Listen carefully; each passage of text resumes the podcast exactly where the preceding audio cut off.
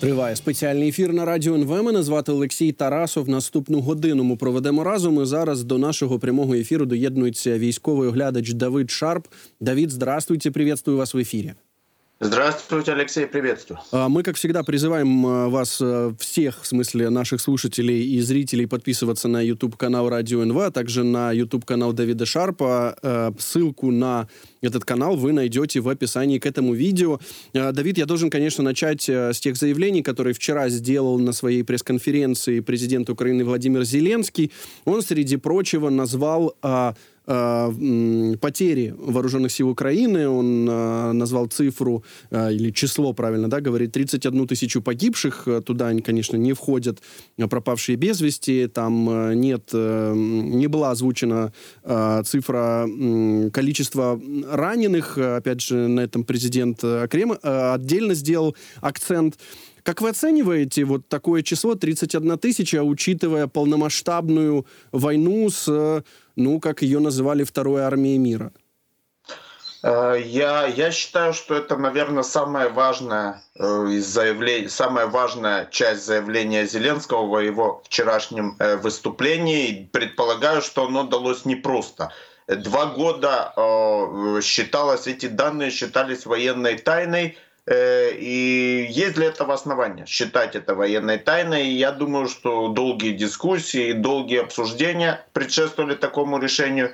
И вот мои интуитивные оценки, оценки из того, что я слышал, вот, в том числе украинских источников, на которые я привык за многие годы в заметной степени полагаться, э, говорили о цифре, возможно, плюс-минус э, похожий и несколько хуже. То есть были варианты оценки, причем с украинской стороны, которые я слышал несколько хуже.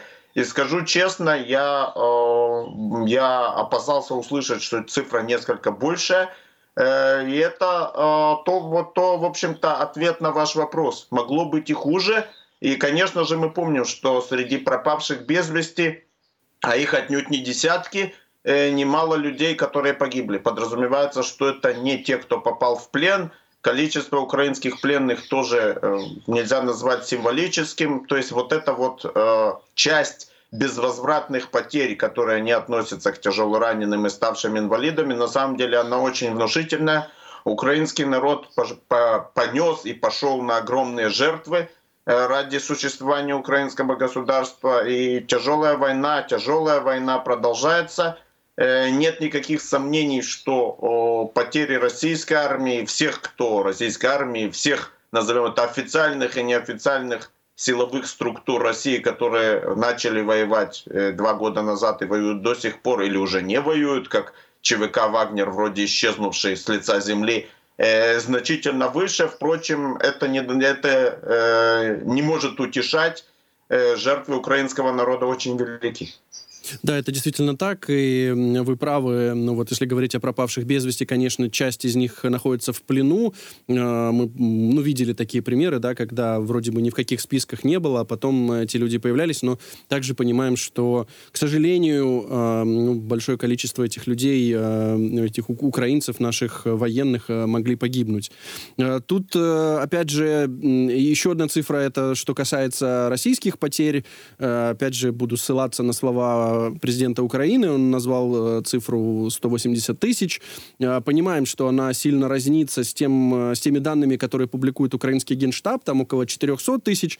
Но, опять же, видел реакцию в том числе и западных аналитиков, которые говорят, что, ну, очевидно, что вот э, все, кто смотрели на цифры в генштабе, они их оценивали как э, убитых и раненых. Видите ли вы проблему в том, что вот эти две цифры, ну, очень разные? Я понимаю, до какого-то момента, сейчас мне сложно вспомнить дату, Генштаб украинских вооруженных сил публиковал э, вот эти цифры, которые сегодня э, мы сейчас обсуждаем, как ликвидированных э, оккупантов. Если я не ошибаюсь, дословно была такая фраза. На каком-то этапе слово ликвидированные перестало, публи... перестало фигурировать и пошла просто цифра. То есть и но, так как это та же самая рубрика, можно было воспринимать это как именно убитых. Ликвидированных я, если мы придерживаться точности определений, я подразумеваю, когда я читаю слово ликвидированные, я подразумеваю убитые, не убитыми и ранеными, и даже не безвозвратными. То есть цифра 400 тысяч чем-то, э, это выглядело сегодня фактически ее президент Зеленский, а ранее, кстати, генерал Залужный если я не ошибаюсь, в статье «Экономист» или интервью, он говорил как раз, по-моему, в той самой статье «Экономист», он говорил о 150 тысячах убитых российских военных, э, как раз вот где-то это было в декабре, если я не ошибаюсь. Значит, примерно оценка в 180 тысяч убитых гораздо ближе э, к реальности, чем 400 с чем-то, так мне это выглядит. И я опираюсь в том числе на данные, скажем так, информацию, которая придерживается и Пентагон, и разведка Великобритании. Они говорят примерно о 350 тысячах убитых и раненых россиянах. Э, россиянах, я так понимаю, всех, опять-таки, включая ДНР, ЛНР, включая частные э, компании и так далее, и так далее. И по разного рода логическим и другим интуитивным и логическим соображениям я придерживаюсь именно похожих, похожих э, масштабов. И когда мы говорим о 350 тысячах убитых, и, кстати, вот здесь 400 тысяч убитых и раненых, я имею в виду, вот здесь 400 тысяч от украинского генштаба, если не считать их убитыми, или, как ранее говорилось, ликвидированными, а именно убитыми и ранеными, то это ближе к этой оценке. Впрочем, президент Зеленский говорил о 500 тысяч раненых, кроме 180 тысячах убитых. В общем, в случае 350 э, тысяч, я подчеркиваю, это примерная американская оценка – цифра убитых россиян должна, видимо, быть примерно в районе трети э, от этой цифры, то есть не 180, а ближе к 120 тысячам. Э, это, видимо, консервативная оценка, но, впрочем, я, я вот мои личные оценки э, ближе к ней, чем к 180 тысяч плюс 500. Да, мы понимаем, но, опять же, это гигантские, гигантские потери, которые все-таки не останавливают э, российскую оккупационную армию. Одновременно с этим можем вспомнить э, случай, который произошел буквально на прошлой неделе. Там э, у россиян был такой Z-пропагандист э, с кличкой Мурс, не помню, как зовут, фамилия Морозов, кажется. Да, вот он, среди прочего, написал о том, сколько могла потерять э, Россия э, для того, чтобы оккупировать Авдеевку. Там, ну, он называл цифру, кажется, больше 16 тысяч.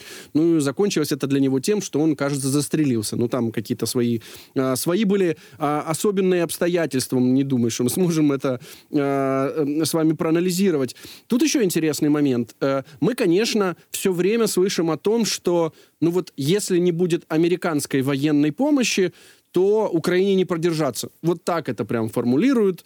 Э, опять же, видим разные публикации в западных медиа, которые э, открыто говорят о том, что вот сейчас, возможно, самый сложный момент для Украины с ну вот, 24 э, февраля 22 года, когда началось российское полномасштабное вторжение. Одновременно с этим мы все-таки видим, как Европа старается наращивать объемы производства снарядов, производства оружия, ищет какие-то другие пути. Все-таки Э, без американской помощи, что это будет означать? Вначале два слова о пресловутом Мурзе хотел бы сказать. Он имел в виду 16 тысяч безвозвратных потерь за Авдеевку. И если эта цифра, то есть не убитыми, но безвозвратными, что подразумевает тяжело раненых и инвалидов, Э, если эта цифра верна, это более чем впечатляющая цифра ради захвата э, небольшого, в общем-то, городка. Я имею в виду впечатляющая в плохом смысле для российской, для российской армии. Ну, кстати, примечательный очень человек во всех отношениях, кто следит за войной еще с 2014 года. Он как источник информации с той стороны был важен, очень особый идейный активист э, вот этого вот э, всего э, захвата Донбасса. Э, борец с режимом э, Путина в свое время, но и человек с явными психологическими э, особенностями, что и привело к тому, что он покончил жизнь самоубийством вот по такому поводу. И главному вопросу.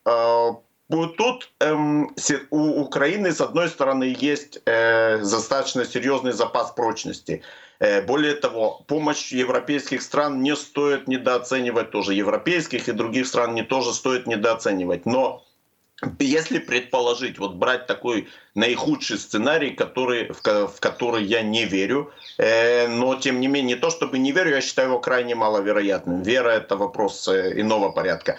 Э, отсутствие американской помощи, ситуация для Украины, можно будет говорить, вот прямо выдержит и не выдержит, и если не выдержит, то когда? Я считаю, это неверная постановка вопроса. Но постановка вопроса верная, в этом будет как хуже станет для Украины ситуация на поле боя, и ситуация станет заметно хуже. Причем это хуже будет аккумулироваться и будет накапливаться со временем. Если ты стреляешь, пробуй, давайте просто по, по важнейшему пройдемся компоненту, как снаряды, артиллерийские стволы. Если ты стреляешь вдруг в два раза меньше, а на самом деле Одними снарядами неправильно бы здесь было ограничиться, потому что много о чем идет речь, когда мы подразумеваем американскую помощь. И, и ракеты для ПВО, и так далее, и так далее. И системы Джавелин. Так вот, когда ты стреляешь в два раза меньше, чем привык, а вот то, как к чему привык, тоже не было чем-то э, сверхъестественным по количеству, а противник несет меньше ущерба, контрбатарейная стрельба менее эффективно и наоборот, неся меньше ущерба и чувствуя себя гораздо более безнаказанным, он наносит большие потери тебе, а значит у него больше возможностей наступать и добиваться успеха. То есть вот такое уравнение, которое даже при медленной тактике прогрызания, вот этой вот российской, когда при наличии резерва атакуются небольшими силами, но на постоянной основе с целью получения локальных успехов, такая тактика будет при, при, приведет к тому, что потерь будет меньше, а успешность ее будет больше. И на каком-то этапе, э, когда э, успешность противника больше, это накапливается и переходит уже в серьезные оперативные проблемы. Причем все это будет растягиваться на протяжении месяцев, Поэтому ситуация крайне тревожная, и поэтому крайне важно иметь помощь американскую, заручиться, в том числе и с точки зрения психологической. Но, конечно же, в первую главную очередь военной материальной. В противном случае через месяцы будет виден этот эффект. Более того, он в какой-то мере уже виден и сейчас, потому что я почти уверен, что украинцы вынуждены экономить именно кое-какие боеприпасы, именно исходя из соображений, что их нужно растянуть на длительное время. Э, в общем, отсутствие американской помощи – это тяжелейший стратегический удар, который, безусловно, а, может сказаться на, может и скажется, если такое, не дай бог, случится, на ходе войны. А, ну вот мы слышим, скажем так, от экспертов мы слышим такие, такое мнение, что ну, на самом деле у того же президента США Джо Байдена есть и другие варианты, но вот кроме того, чтобы договариваться с Конгрессом, он буквально сегодня будет встречаться а, с вот этим спикером а, Конгресса США, да, представителем республиканской партии, о чем-то там они постараются договориться, опять же, мы не знаем, будет ли это так. Ну, э, суть не в том, суть в том, что э, у президента президента Байдена якобы есть и другие рычаги, и якобы, ну вот, э, есть примеры того, как э, США, обходя вот все вот эти э, законодательные сложные процедуры, таким образом могли помогать Израилю. Известно ли вам о, о таких процедурах? Я имею в виду, что, ну, скажем, э, э, какая-то неправящая партия была против, и Израиль все равно получал помощь от США. Бывали ли такие прецеденты? Бывали такие прецеденты, причем довольно недавно, когда, обходя Конгресс, э, удавалось, ну, э, удавалось передать Израилю военную помощь, но э, это было, скажем так, во-первых, это носило характер закупок, э, правда, могло носить и не закупок обязательно, но это были относительно небольшие пакеты в срочном порядке. Да, вот, например, давайте 100, там, на 140 миллионов долларов нечто или э, срочные поставки танковых снарядов необходимых. И, и то на каком-то этапе в Конгрессе очень это после первого-второго раза очень многим в Конгрессе это не понравилось и такого рода предлоги и объяснения э, что, мол, срочно, необходимо, и Госдеп обошел, стали э, звучать менее, скажем так, менее убедительно для конгрессменов. То есть примеры такого рода есть, но они, скажем так, довольно... Мы говорим сейчас о современной истории. Уходить куда-нибудь 50 лет назад было бы неправильно. Так вот, речь идет о точечных случаях и в плане денежном эквиваленте по конкретным э, наименованиям. Украине, возможно, и такое что-то можно будет провернуть, назовем это так, администрации Байдена, но это не, э, не что-то, что, э, что называется, что спасет ситуацию на таком стратегическом и постоянном уровне. На стратегическом постоянном уровне нужно именно решение Конгресса, или какие-то странные комбинации, которые будут работать длительно и будут работать э, и будут достаточно объемны в финансовом э, исчислении, да, потому что помощь же измеряется, в общем-то, в долларах. Неважно, чтобы о чем бы мы ни говорили, о снарядах и стволах, но измеряется в долларах. И тут уже опять, если не получится убедить Конгресс, то сегодня выдаются разного рода идеи. Насколько они реализуемы, мне сложно понять. Тут надо э, хорошо разбираться в американской политике, но американская демократия такова, что Конгресс является очень серьезным сдерживающим рычагом для администрации. Поэтому, когда говорят о каких-то комбинациях наподобие фиктивной продажи какого-то оружия немцам, а уже немцы передают его Украине, может быть, это и пройдет. Я не исключаю, что это может проходить некоторыми э, способами или какое-то время. Но тут для Украины важно, хотя бы мы сейчас говорим о близлежа... о годе текущем, 24 годе, до выборов президента США, чтобы в течение года помощь была э, в тех объемах, которые задуманы, и поступала регулярно, а отдельные такие вот хитрые телодвижения, это, конечно, все равно хорошо, это лучше, чем ничего, но это не решает проблему, насколько я понимаю. Да, мы помним о том, что демократическая система Соединенных Штатов Америки это такая большая система сдержек и противовесов, но э, в том числе и в ней есть определенные лазейки. Ну, речь, конечно, идет о том, что Украина не должна остаться без критических запасов вот э, того вооружения, которое необходимо, в том числе для того, чтобы, скажем, отбивать э, ракетные атаки со стороны России. Новости, которые появились сегодня, ну, это как раз по поводу того, как Европа старается пытается помочь Украине, кажется, в Европе все-таки поняли, что это европейская война, что это вопрос европейской безопасности, и что, скажем, на захвате Украины Путин не остановится. Ну и, в принципе, как э, уже сейчас э, система безопасности э, Европы меняется из-за того, что э, Путин напал на территорию Украины. Так вот, э, Spiegel, э, немецкое издание, э, пишет о том, что якобы Германия ведет тайные переговоры с Индией о поставке снарядов для Украины. Ну и параллельно мы видим, э, что президент Франции Эммануэль Макрон э, созывает срочную встречу. Там будет, э, будут лидеры 20 западных стран. И как раз тоже будут говорить о том, чтобы закупать снаряды в третьих странах. Я про Индию немножко спрошу. Мы помним о том, что это как это самая большая демократия в мире, гигантская страна с огромным населением, с как это с военным конфликтом, тоже об этом не надо забывать. Что мы знаем о том, э, а что можно купить у Индии, что можно получить от Индии? Э, Индия страна не просто и с тлеющим военным конфликтом, и с, назовем это и внутренним военным конфликтом в том числе. Есть определенные э, ситуации, точки, где идет борьба э, и с террористами, и с сепаратистскими движениями. Это потенциальный конфликт с Китаем, который, кстати говоря, иногда переходил в горячие войны, а совсем недавно Э, имели место рукопашные схватки между солдатами индийской и китайской армии, оканчивавшиеся десятками убитых.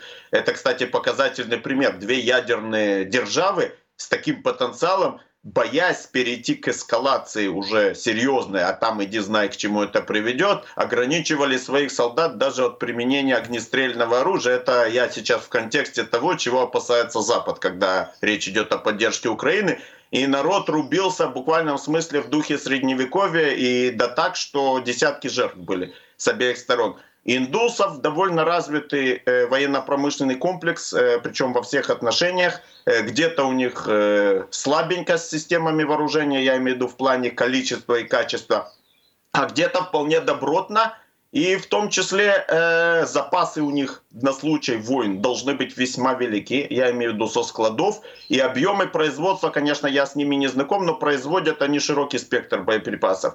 Э, от Индии теоретически получить можно много чего. Однако у с Индией вопрос лежит в политической сфере. Э, Индия давний, ну, Индии собственная такая специфическая внешняя политика, не будем уходить э, давно, опять-таки, в полувековую давность, когда они были движением неприсоединения, таким один, одним из лидеров движения неприсоединения. У них давние связи с Россией, партнерские. Более того, Россия один из важных партнеров во всем, что касается поставки вооружения Индии. Э, да, в последние годы, даже я бы сказал, многие годы происходит постепенное отдаление Индии от России в качестве поставщика вооружений. Э, Индия очень много вооружений покупает, кстати, в Израиле, ну а сегодня уже и в Соединенных Штатах.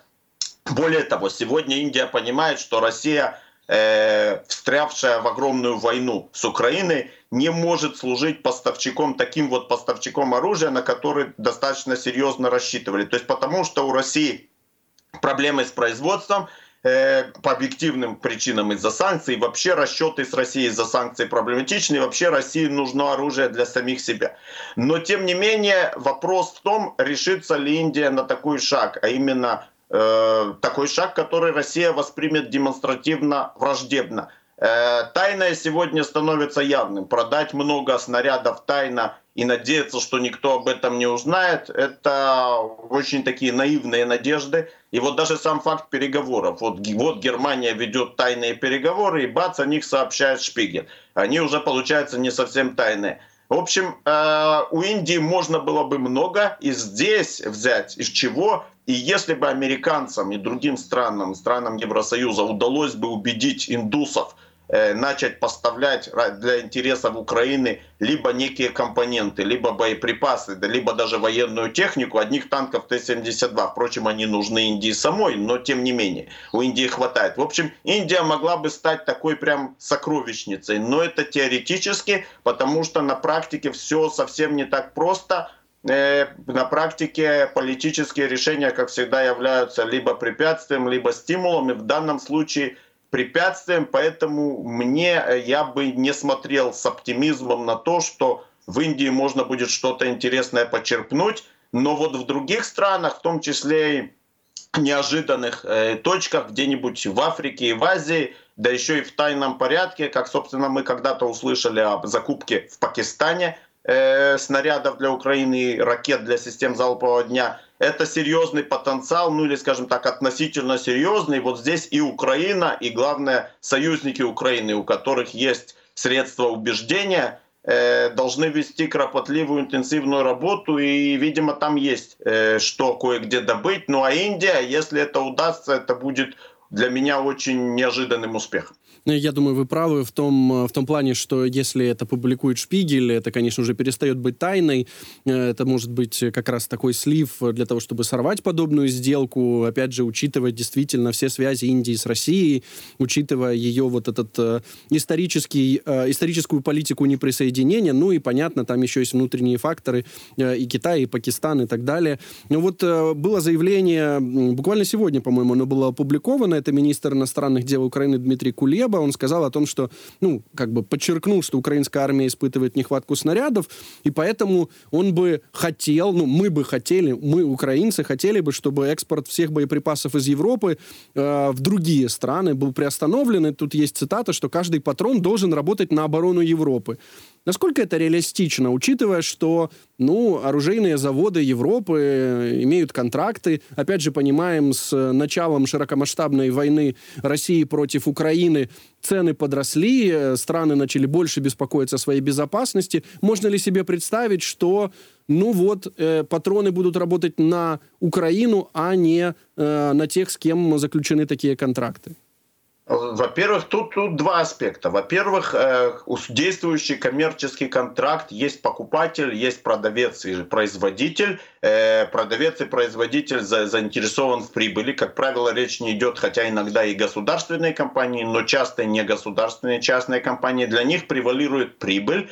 И главное исполнение контракта. Если покупатель не готов отказаться или отложить э, исполнение контракта, то тут получается, что стороны вынуждены его исполнять, хотели бы они или не хотели. Э, сложно для многих стран по-прежнему, несмотря на то, что э, война, нападение России на Украину воспринимается подавляющим большинством европейских стран как важнейшая проблема и Европы тоже. Более того, Россия воспринимается как потенциальная угроза их безопасности. Э, мы об этом не раз с вами говорили, и это очень важный аспект. Большинство стран не считают эту войной в полной степени своей войной. А когда считаешь в полной степени своей войной, вот такой вот подход все ради победы Украины становится более-менее реальным. А вот когда это все же не так, несмотря на желание оказывать Украине помощь, то собственные интересы, которые воспри... рассматриваются здесь и сейчас, часто превалируют. И если в какой-то стране считают, что мы должны